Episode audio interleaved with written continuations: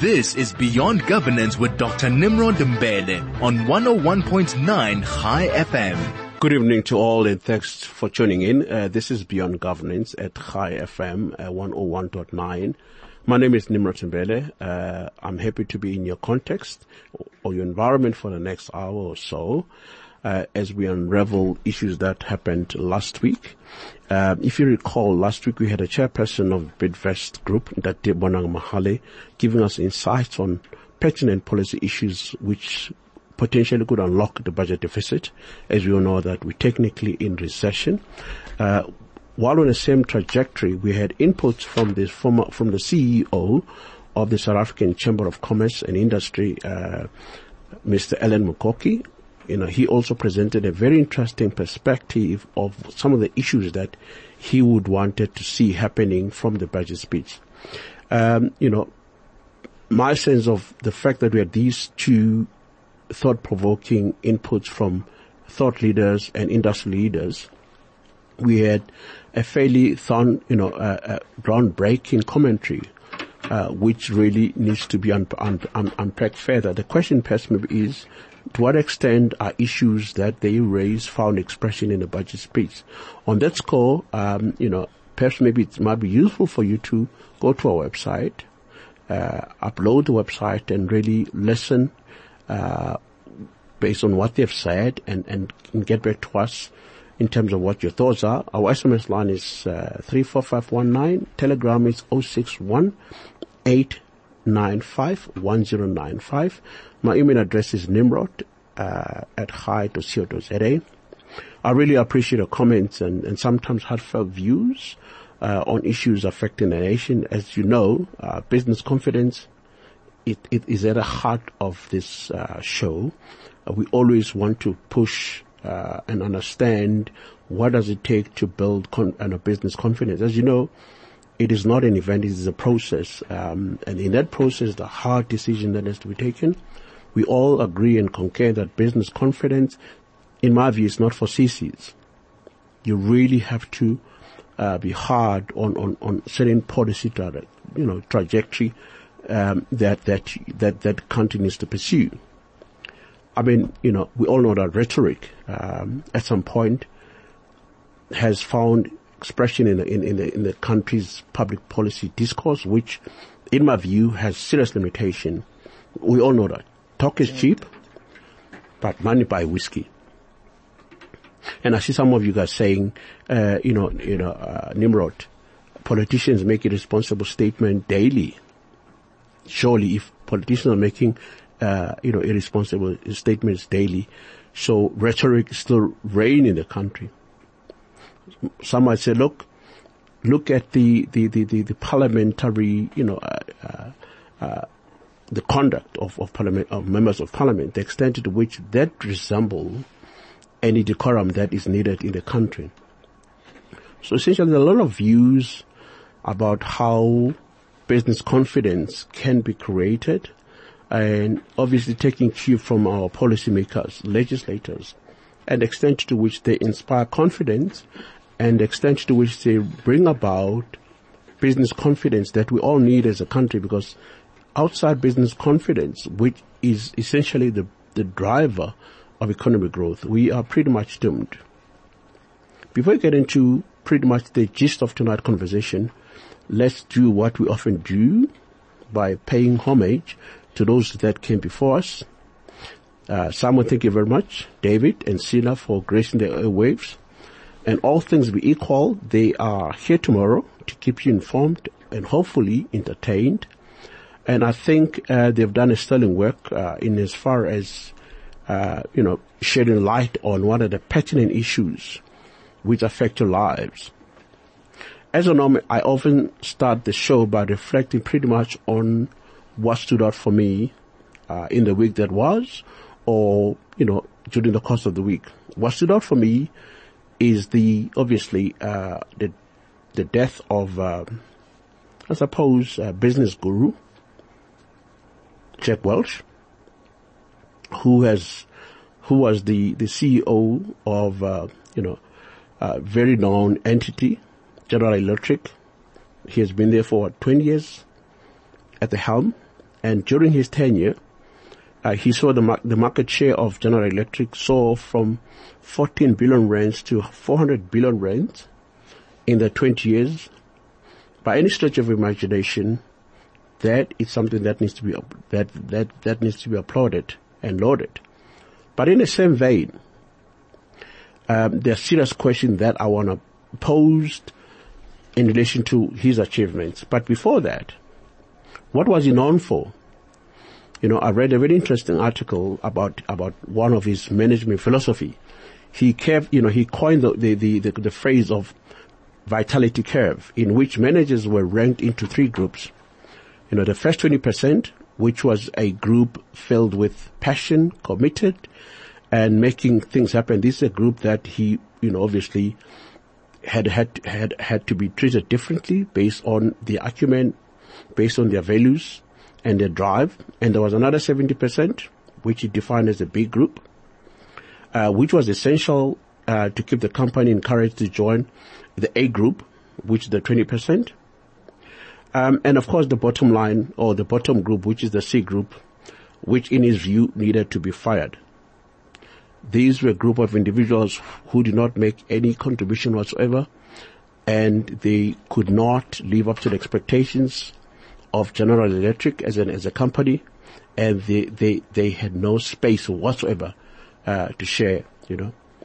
Um, and in the same vein, one thing that I've picked up, you know, given the fact that we're in a more inclusive economic trajectory, you know, we're more of a shareholder, I mean, an, uh, inclusive growth, not only a shareholder value, but a shared value.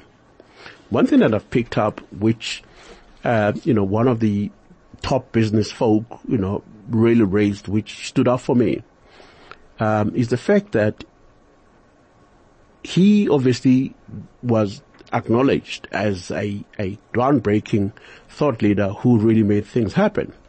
But at what expense? One would want to ask a question. You know, because if you're a leader, you can't only be obsessed with share, you know, and shoulders value. You, their employees, their clients, their customers, who really matter in the business.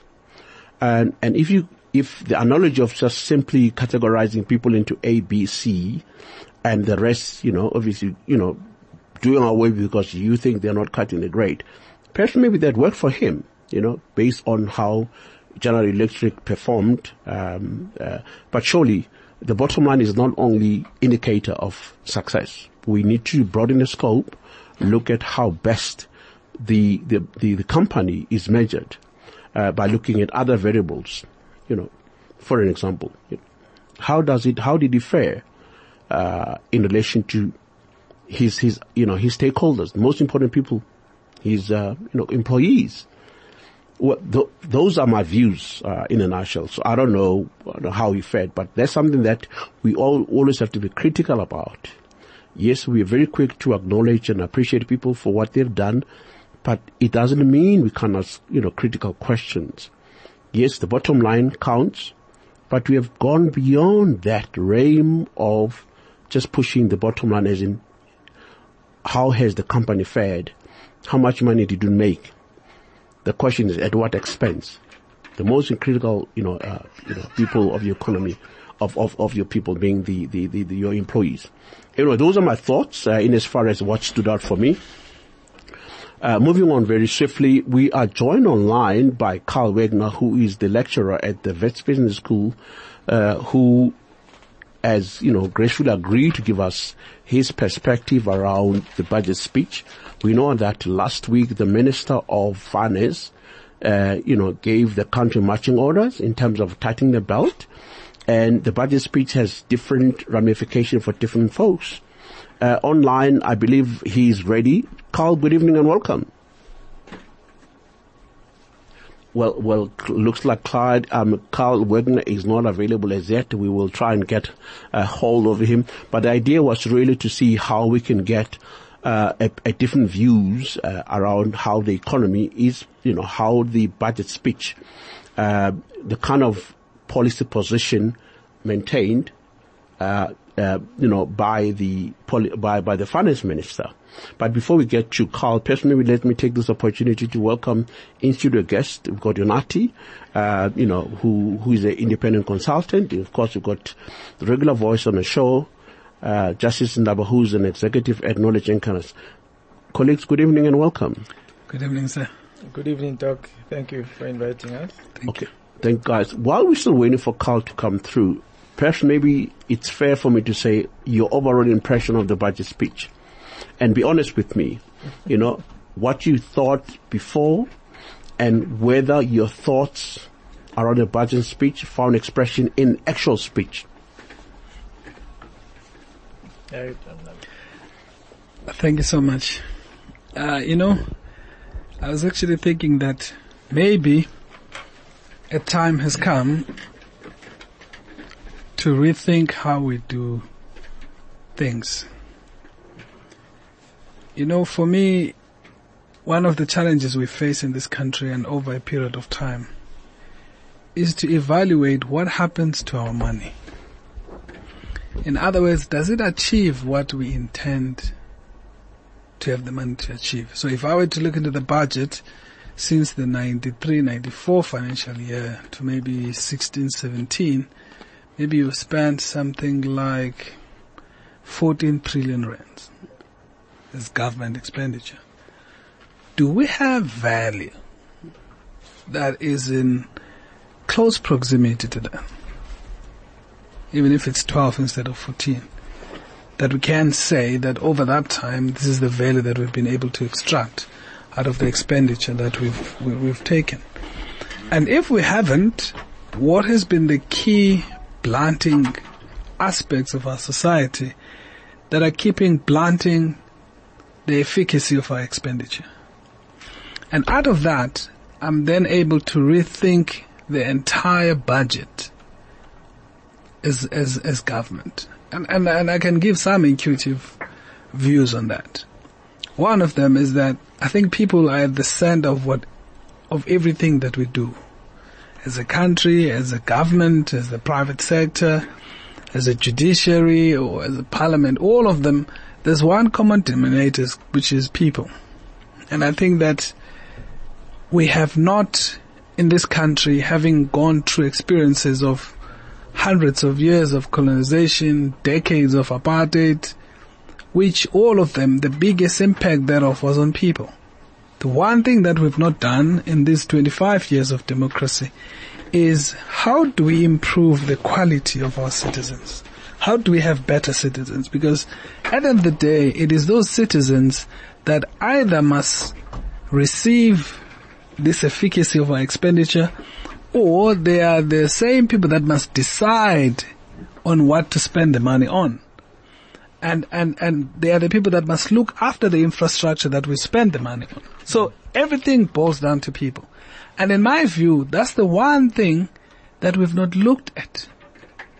And if you look at where we are now, whether you look at state capture, whether it's corruption or whatever societal ill or economic ill that we have, they all boil down to people.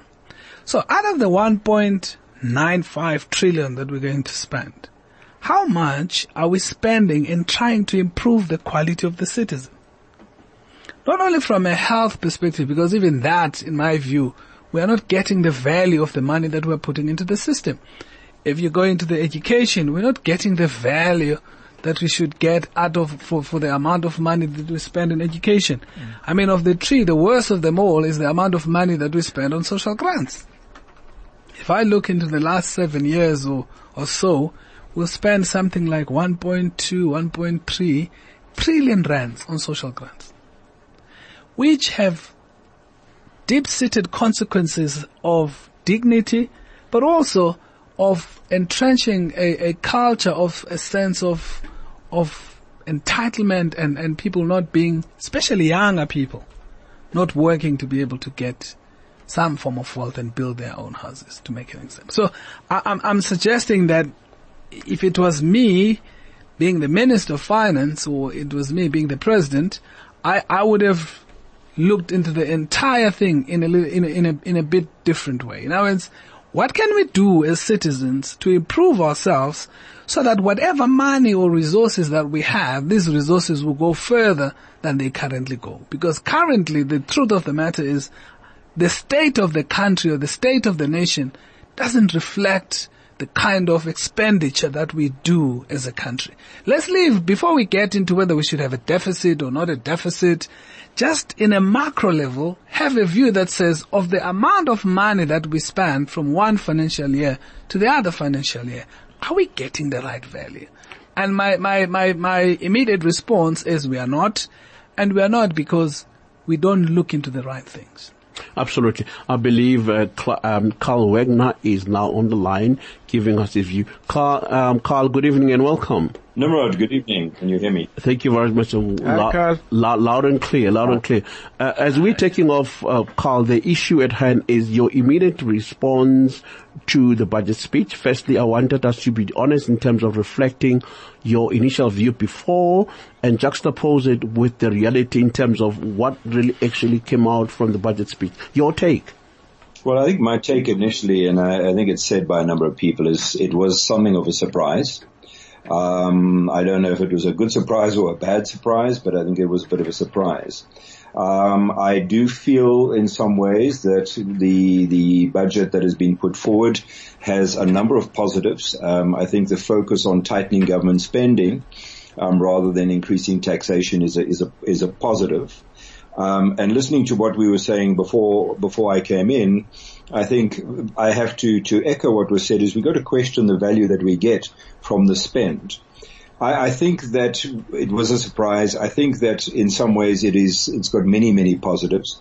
Um, the fact that we want to cut cut wage bill in terms of public sector makes sense. Um, last figure I heard was that uh, we had a 40% rise in numbers in public sector in the last 12 years. That just does not make sense. The challenge that we have is obviously the current level of unemployment. And how do we take care of the citizens of this country um, whilst we have to have much tighter uh, fiscal discipline? Um, and those, those to me are the challenges and, and how do we, how do we become more disciplined in what we spend and how we spend? How do we get return on investment for our spend? How do we support, um, a, a, an efficient government rather than supporting a, an inefficient government, um, and perhaps one that has in, in, in past perhaps been accused of corruption? No, thank you very much, Carl. You, you've cited very critical issues which I suppose colleagues on studio have pointed out to. That is the value for money, the extent to which the budget, uh, and, and that's, that's an open secret. We have not derived value. When you look at, when you, when you look at one variable, irregular expenditure at the municipal level, clearly tells you that there's so much wastage in the system.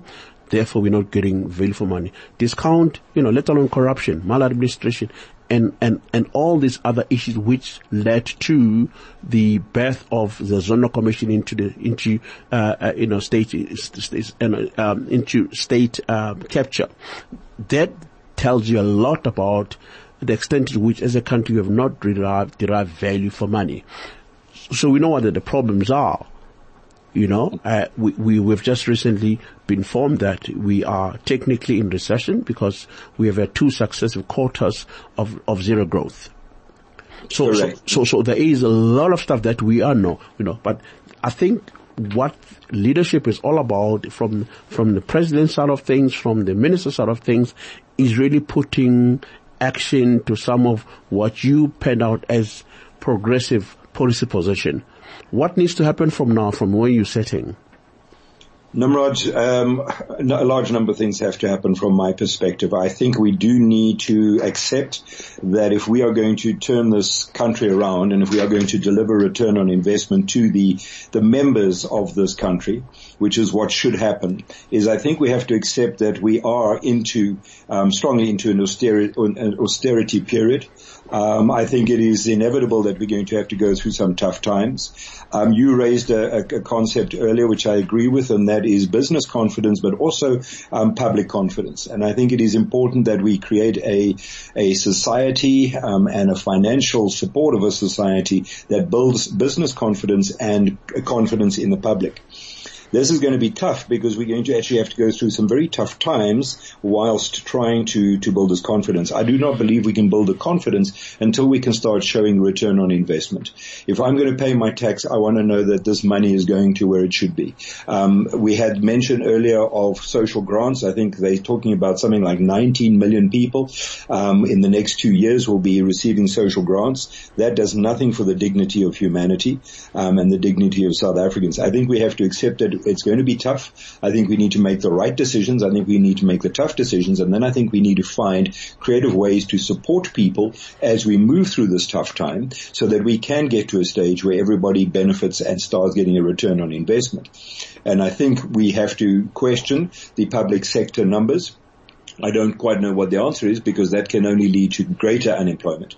The question that I have is also we have to look at the private sector.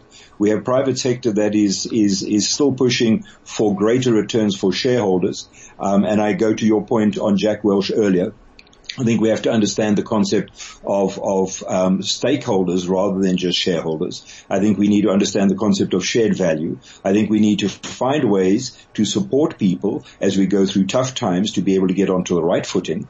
Um, I think we need to realize that this country actually is in a crisis. The World Bank um, gives a warning that we are at a precipice. I think that we have to accept that we're at a crisis. We're not going to fix it um, by just increasing tax and and carrying on spending. I think we have to be disciplined and we have to find ways to support people and we have to give people a vision and a future that they can buy into and we have to deliver against that. We cannot keep wasting money um, and losing the confidence of, of the, the South African citizen. I couldn't agree with you more. Perhaps maybe, you know, one of the issues that uh, you may just shed light on as, as we're parting ways is the fact that this country has had a precedent of about what three and a half percent GDP uh, mm. in the early years of democracy, and and which the minister rightfully so reflected on, say we have the capability of going back to those kind of numbers, which will make sense.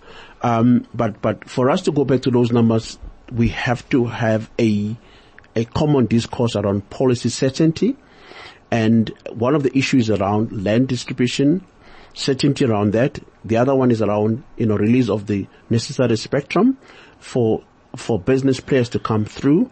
The other one is probably, not probably, but definitely the reorganization of the state-owned entities, you know, uh, rationalizing them to a point where we release sufficient resources or bring in equity players in that space and, and, and, and so that these state-owned entities play their strategic role. So, so as we closing from where you, from where you, where you, where you're sitting, so public and, as you rightly pointed out, uh, business and public confidence is all about giving the market those kinds of, of policy certainties. To what extent do you think this administration uh, is going to walk the talk? I would like to believe that this administration has um, in core elements the desire to walk the talk. Um, I am concerned about the freedom that the relevant parties will be given to walk the talk. Um, I think um, many players uh, that are trying to do the right thing are on a tightrope. Um, I think we need to make the tough decisions. I think we need to um, walk the talk. I think we need to, um, as I've said already, support people as we go through these tough times. Um, but you know, there, there's a view that says that 2020 and 2021 are really going to be milestone years for South Africa. If we don't start getting this right, we're probably on what the World Bank calls a precipice and we're probably going to go over that precipice. We need to start the discourse. We need to start delivering against our promises. We need to be held responsible for our promises. And we need to actually be quite, we need to have a combination of being ruthless, um, in focusing on what we need to deliver and delivering and human in the way that we care for people as we try to go through this tough time because many, many people will be suffering even more than they are now. And I believe it is time where all players, the private sector as well as the public sector, have to come to the party to be able to support the society to be able to go forward and come out far stronger um, in, in a few years' time.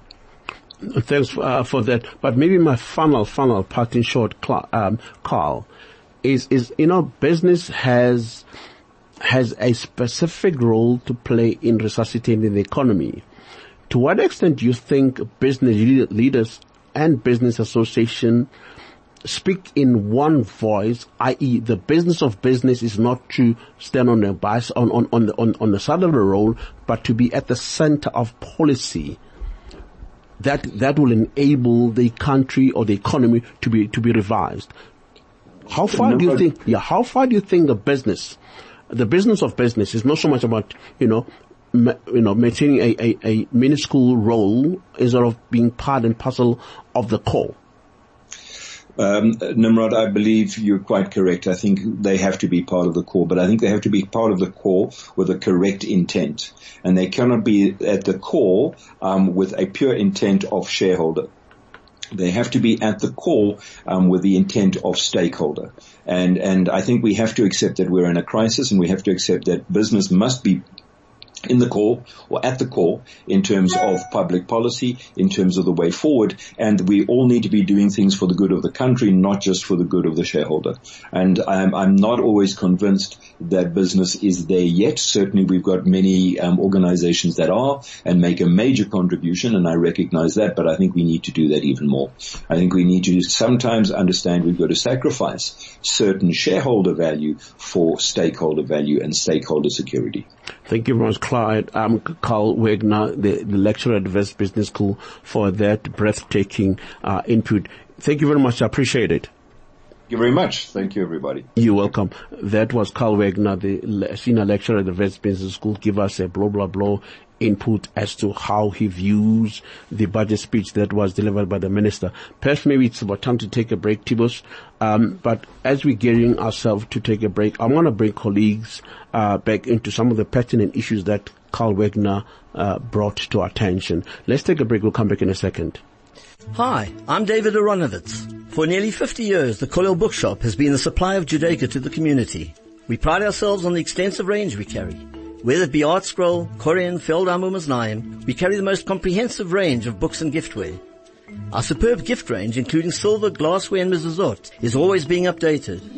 Our Tallis and Yamika range is awesome. Best price, best advice.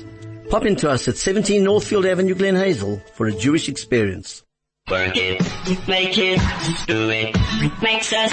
Join the Morning Mayhem team on Friday the 6th of March when we will be taking you inside the Synthesis Hackathon. We will bring you the developers, the ethical hackers, and the ideas people behind some of SA's best known apps and tech. 6 to 9 a.m. Hashtag tech for good. Hashtag synthesis hackathon. Never. It's the most spectacular time to save at Dis-Chem's Beauty Fair. Two plus one cheapest free on any Nivea Ladies Face Care. Buy any exciting Dove offer and win one of 40 2,500 Rand clothing vouchers. Free Kala makeup brush from LA Girl when spending 250 Rand. And a second brush free when spending 350 Rand. Beauty Fair now on 21 February to 15 March. Come in for spectacular savings. Dis-Chem. Pharmacists who care. This is Beyond Governance with Dr. Nimrod Mbele on 101.9 Chai FM. Welcome back. It is now uh, 22 minutes to 7 o'clock. Time flies when you're really having fun. For those who've just joined us, we had a conversation with Carl Wegner, who is a lecturer at the Wits Business School, giving us insight of the analysis of the budget speech uh, given by the minister. They had very interesting points that he pointed out, to which I want to tease them further uh, you know, through the conversation with the, my, my, my guest in studio, Unati. Uh, Unati, perhaps maybe get you what, what, what, you know, Carl pointed out very clearly, you know, amongst other variables that are quite important was the, uh, you know, the proposed salary, I mean, wage bill, uh, which amounts to about 160 billion rands, which the, the, you know, minister wanted to negotiate way out. And we are told this is a pleasing exercise for the rating agencies. There are two variables, there are, two issues that are quite thorny for me. One, I concur with the fact that the, the salary, you know, the wage bill of the public sector is quite economical. And whether the 160 billion rands over the medium term is, is enough or a appropriate policy intervention or are we going to balance it out with other initiatives that are more income generating? Because when you're balancing these kinds of austerity measures, you have to look at the supply and demand, you know. At one level, we concur that the salary bill is quite high. Let's obviously make something about it. But in the same vein, you have to act, you have to plow, you know, the money into environments that are income generating that will stimulate economic growth. Because that is the only way in which you could escape the the austerity measures that, you, that, that, that is pretty much self-imposed. Because nobody said you must go into austerity. Because we recognize the fact that under the circumstances it's almost inevitable that we have to go into austerity. But how do you balance the two? And, and, and without necessarily neglecting uh, the, the, the stimulus to generate economic growth. The point that I raised earlier before we, we had a bit of a technical glitch was the extent to which um, you know, we have to find a fine balance between austerity as in a self-imposed 160 billion range that we want to manage, but in the same space trying to stimulate economic growth by uh, putting resources in productive, in a productive environment. Maybe it's not an equilibrium that we'll be able to get, and maybe there shouldn't be a desire to get it. I think that I would take a different approach where I'd say we need to go back to basics and create the fundamentals right that would allow us to take short-term pain for higher long-term gains. I think that, that that's the situation that we're in. We're not, we're, I don't think we're in a situation where we can, in the short term, find some form of unsustainable equilibrium between those two. In any event, I, I, as I said earlier on, I just think that what makes the proposal to reduce the wage bill hollow is when the president says we will save this on future increases. We're not going to reduce the, the number of employees that are employed by the state. I mean, I, I've worked with the, with the, in the transport sector for a long time, and for the long time, the Department of Transport had a staff number of about 300 people. They are now close to a thousand people. So why do you need so many people? Because the Department of Transport nationally doesn't build roads, doesn't, doesn't, doesn't really engage the public on service delivery on any issues. So you need now a thousand people to, to, to, to make policies that 300 people used to make. Mm. So I don't think, that's what I'm saying, some, somehow, whilst I accept what the unions are saying, that on some of the, the coal face service delivery departments or line departments like health, you probably need a bit more people. But there are some departments that are not like that. And I don't agree that you need so many people to work for those departments. And I think the issue is, is, goes back to the quality of the employees that the state has in its disposal and whether those people can have the sort of, I don't want to use a, a strong word like intellectual capacity, but where those people can engage with the issues sincerely and make proposals on what needs to be done. And then there's a follow on to ensure that those things um, um, um, um, are done. But one last thing I'd, I'd like to say is I don't think we have the environment as a country to make the sort of drastic changes that we need to make. Um, because I think there's too many interests that have been allowed around where the hegemony of the country sits. And that in a way, in my view, has created a lot of illegitimacy to the existing hegemony of the country. And that illegitimacy creates problems for us to be able to make decisions. If it is a hypothetical situation, I think if, to make an example, eh, eh, perhaps close to real example is, if we were in this situation and we had Nelson Mandela in this situation, would we not in him have somebody who can make these tough decisions? And he would make these tough decisions on an understanding that he is there in a legitimate way. So what happens when you have people from the same party as the president say, but the conference in which he was elected was bought? So after that, now between us here, we'll sit and what, what, what do we do? And then people bring other things that then are dilly-dallying with Eskom and, and a whole lot of things. So for me, th- that that's the fundamental problem. The, the equilibrium question is, is for me is, is a is a is a symptomatic problem. The fundamental problem is is, is that we just un, and we've not been able for decades now to create an environment where we can be countries like Singapore, where when a decision has to be made, a decision has to be made. Let's bring uh, Justice Ndaba on this issue. I mean, Onati is very passionate um, with the, you know with the fact that with too many vested interests um, are literally stifling decision making, and and which then boils down to the legitimacy of the state, because some of the hegemonic first because the you know the state has a different uh, uh, you know character which it needs to uh, put forward. Practically speaking, you know you've heard, you've seen the budget speech.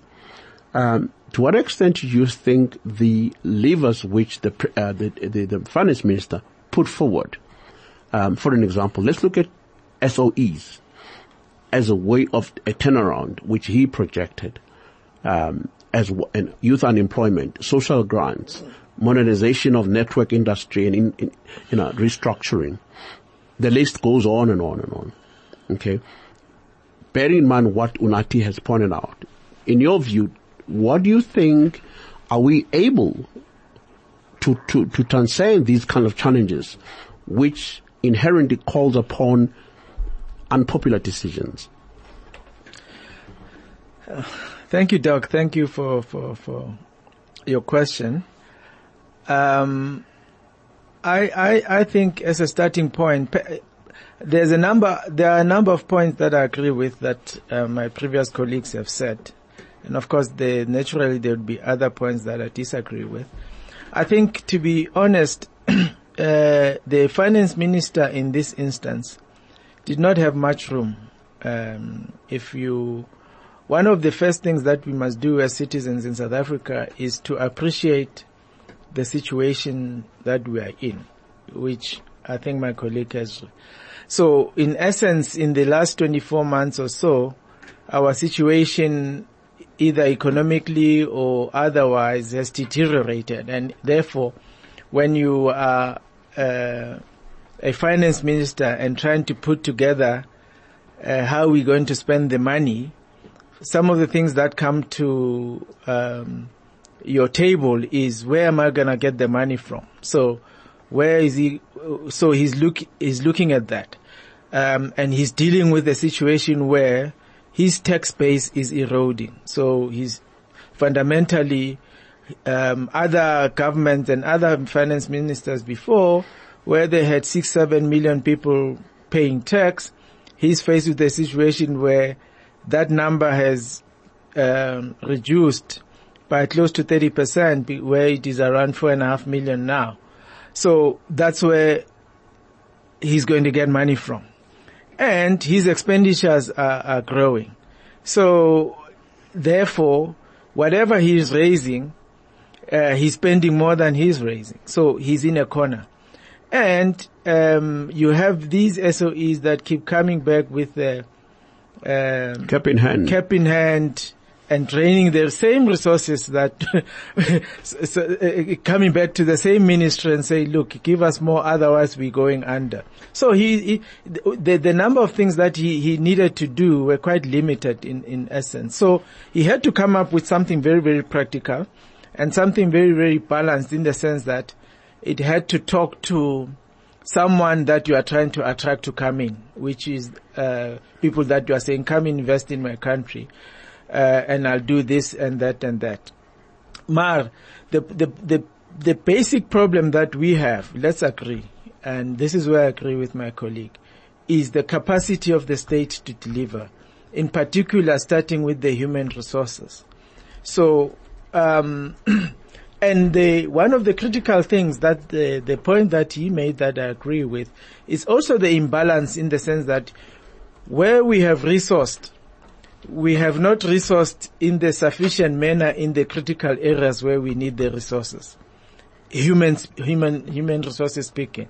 So even though there's a generic view that we have, um, our wage bill is too high, in critical areas, indeed we are suffering in terms of capacity there because we have less and less human resources in those aspects.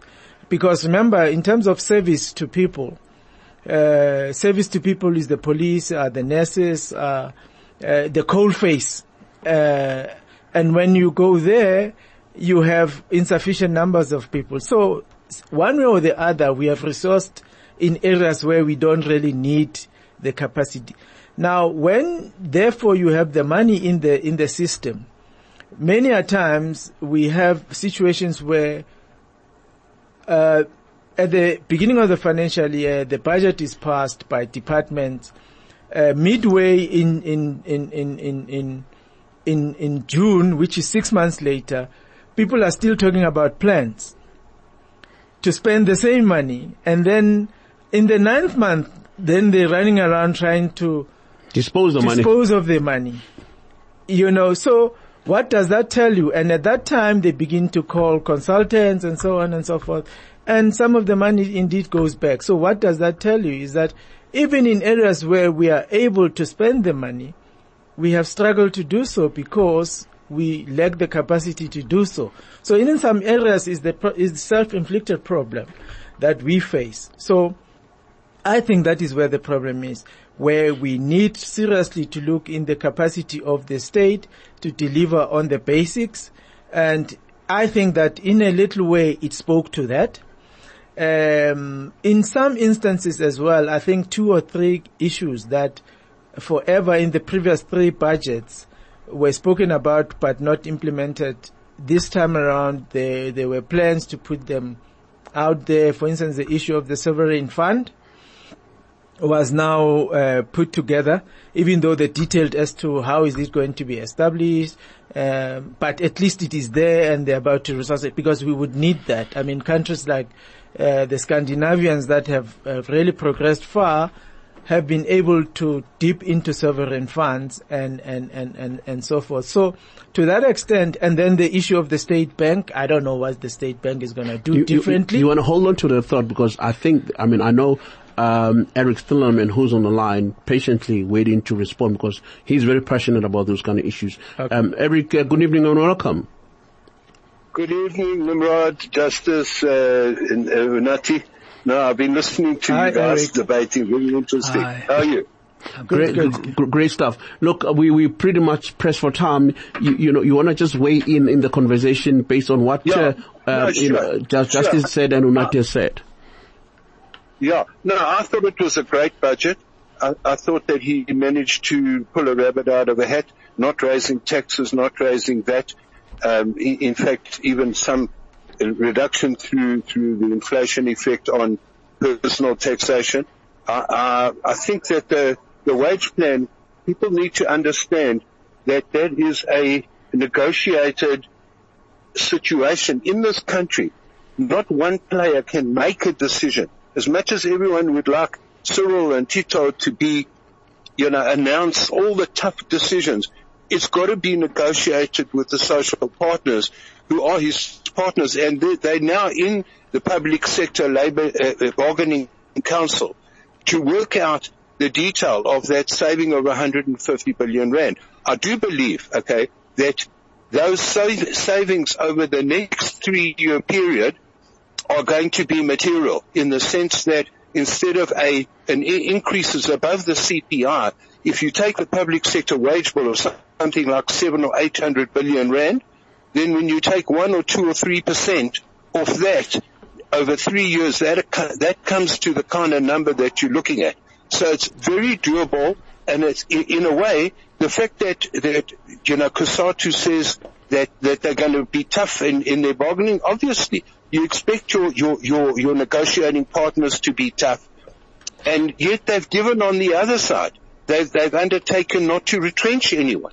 There's of course natural attri- attrition, which will see the numbers go down in areas that are not critical. I also think that the other hundred billion that he announced that are, that are the savings are in areas of money that's not actually being spent in local government and provincial government. So I thought all in all, the business community was very um, uh, uh, relieved. I, I, think Moody's will, will be watching, you know, in terms of the credibility of their ability to actually negotiate that wage agreement, but it's in the negotiating process now. I think a, another point that people might not have noticed, which is the only one really that concerned me, is that the deficit went up to 6.8% of GDP when a euro two, a couple of years ago it was 3% and then it crept up slowly and the debt is now going to be 66% of GDP, which is not really where we want it to be. But having said all of that, I agree with Justice that he managed to balance on a pragmatic basis various interests so that everybody, nobody was, got everything they wanted and everyone got something to keep them going with some kind of hope that we can sustain our fiscus and, and not be downgraded and move forward. Thank you very much, uh, uh you know, Eric, for, for that uh, uh, view. The reality is that, you know, the, the projected revenue is about what, uh, 1.1, one, one and a half trillion, uh, which amounts to about 29.2% of GDP. And the expenditure is projected to be what, what, 1.9 trillion, which amounts to, which translates to 30, what, 36% of the GDP bottom line is that we're yeah, running. You know the numbers more off the top of your head than I do. Yeah, yeah. But but the bottom line is we're running a a huge deficit, which is sitting in about 370.5 billion rands, which which translated to 6.8. That's the reality of the budget deficit, which is unfortunately increasing. And if you don't arrest the the budget deficit, we, you you you run the risk of um, you know, uh, you know, uh, of, of imposition from financial uh, environment or, you know, uh, the IMF. No, no, IMF. We, we, we, all know that. That's where the, that's where the public sector wage bill cuts and the provincial and local government cuts 260 billion rand will stabilize. That can be achieved and many people believe it can't. You know, the credibility gap, I do believe that the social partners getting together and making it work is the crucial element. We'll turn that around. We'll stabilize and turn it around over a three-year period. But so my, that's his plan. But my, my, as, as, a parting shot on my on my side, um, Eric, is the fact that at some yeah. point, as a leader, you have to take decision. You know, this yeah. consultation paralysis, paralysis, it does literally paralyze the decision no, making. What you've missed there, Nimrod, is he's taken a decision. They've taken a decision to reduce public sector wages 150 billion rand. But what? Now realize but what? the other partners are going to be objecting and kicking back. You can't just make a decision and expect the country to carry on functioning without, it's not it's gone beyond cons- consultation. Fair enough. Pre-budget consultations happened. Fair enough, Eric. Fair enough, Eric. Negotiation. Fair, fair enough. I agree with fair enough. But what is the public confidence around the, the, the transformation of the, of the SOE environment? Is there confidence in that space? My view of how I've read, uh, the, the budget speech does not really inspire so much confidence around what is happening in SOE. Justice correctly pointed out, SOEs from time to time are coming back to government cap in hand. We needed a policy certainty around those. Are we restructuring and how many of these 150, uh, you know, uh, state-owned entities which are literally draining the resources, we will, we ought to have received a clear and decisive direction on where the state is going in relation to SOEs. No, I, I, you know, Nimrod, maybe you live in a different country to me, but I heard, I've heard the state, the president saying exactly the plans that they've got and look, who's in, place just over the last few months. You've got a business manager of Eskom with very def, a very definite mandate to stabilize it, restructure it, get the maintenance of, of the operations stable without too much load shedding. We've seen it. People are missing the good news here that's unfolding. It's in process already. And SAA is under one of the most experienced business rescue practitioners in the country. You, you, Eric, you, Eric, you miss, Eric, you're missing the point. Eric, you're missing the point. There are about 750 SOEs in the country. S, SAA and Eskom are just one of the two. Okay, and all of these are not, are not making money. The real issue is how do we, Yes, Eric? Yeah, I lost you there from, obviously these are the two big problem ones and they, and that these are the, the models or the, the templates that they're going to use. We don't even know, we haven't heard much about the other uh, SOEs except on a, you know, an intent level from, from, from Ramaphosa. So I, I, I'm not, you know, in any confusion about the policy certainty around the restructuring of SOEs. It's, But- it's quite clear. But, but, And I but, don't know. Okay, look, we, we, uh, unfortunately we're going to have to leave it there, but reality is that we, Okay. we've got justice and we literally have about like 30 seconds to wrap No, up. thank you so much, Nimrod. Been a pleasure talking to you. You are, you're welcome. Sorry I couldn't come in today. Yeah. Okay.